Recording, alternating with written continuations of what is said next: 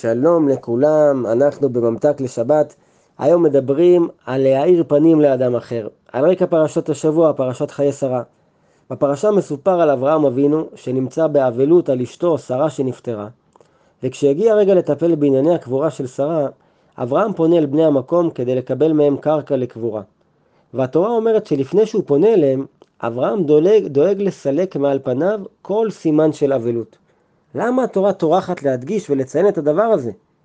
כי יש פה מסר חשוב. התורה באה ללמד אותנו את החשיבות הגדולה שיש בהארת פנים כלפי הזולת.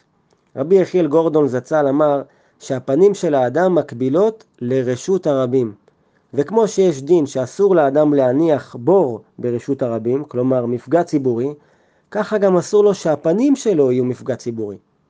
לפני כחודשיים הלכתי בבוקר בשכונה שלי, ואדם שעברתי לידו ושאני לא מכיר, איחל לי יום מבורך, עם פנים מהירות ושמחות, ובאמת זה עשה לי כל כך טוב על הלב, וחשבתי לעצמי כמה האדם הזה הוא גאון, כמה הוא שימח אותי, ובלי שום מאמץ מצידו. כולנו נסכים שלשמח אדם אחר זה דבר גדול, ואותו אדם הראה לי כמה זה יכול להיות קל, פשוט להעלות חיוך על הפנים כשפוגשים מישהו. אם נחיה חיוך גדול ואמיתי לאותו אדם, כמה זה יעשה לו טוב. דבר שלא עולה כסף ושלוקח בדיוק שתי שניות, והנה, שימחנו יהודי אחר ועשינו דבר גדול. מסופר על שני אנשים שעבדו כמשגיחי כשרות בארגנטינה. הם היו אחראים על בדיקה של גושי בשר והסימון שלהם בתוך חדר הקפאה ענק. באחד הימים קרה הנורא מכל. איכשהו דלת המקפיא נסגרה עליהם והם ננעלו בפנים. חרדת מוות אחזה בהם. בקור שכזה המוות הוא עניין של זמן לא ארוך. הם דפקו בחוזקה, צעקו וזעקו, אבל אף אחד לא שמע אותם. והנה אחרי כמה שעות כבר מגיע לסיומו יום העבודה, ואף אחד לא יבחין בחסרונם עד למחרת בבוקר. הם התחילו לבכות, לקרוא תהילים ולהתפלל לישועה. ואז הגיע הנס. דלת המקפיא נפתחה והם חולצו. העבירו אותם לבית חולים, הם קיבלו טיפול, וברוך השם הם ניצלו. מי שהציל אותם היה השומר של אותו מפעל. אותו ארגנטינאי נתן הסבר מצמרר לסיבת הצלתם. הוא סיפר שבכל יום מגיעים למפעל שם מאות של אנשים, וכולם מתעלמים לחלוטין מהנוכחות שלו. כולם, חוץ מאדם אחד. היה זה אחד מהמשגיחים.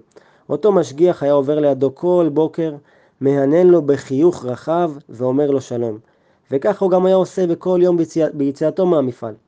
והנה ביום המדובר השומר מספר שהוא כבר נעל ובא ללכת, אבל משהו הפריע לו, היה לו חסר. ואז הוא נזכר שאותו משגיח לא יצא עדיין מהמפעל, למרות שהשעה כבר מאוד מאוחרת. וזה מה שהוביל אותו לחפש אחריו.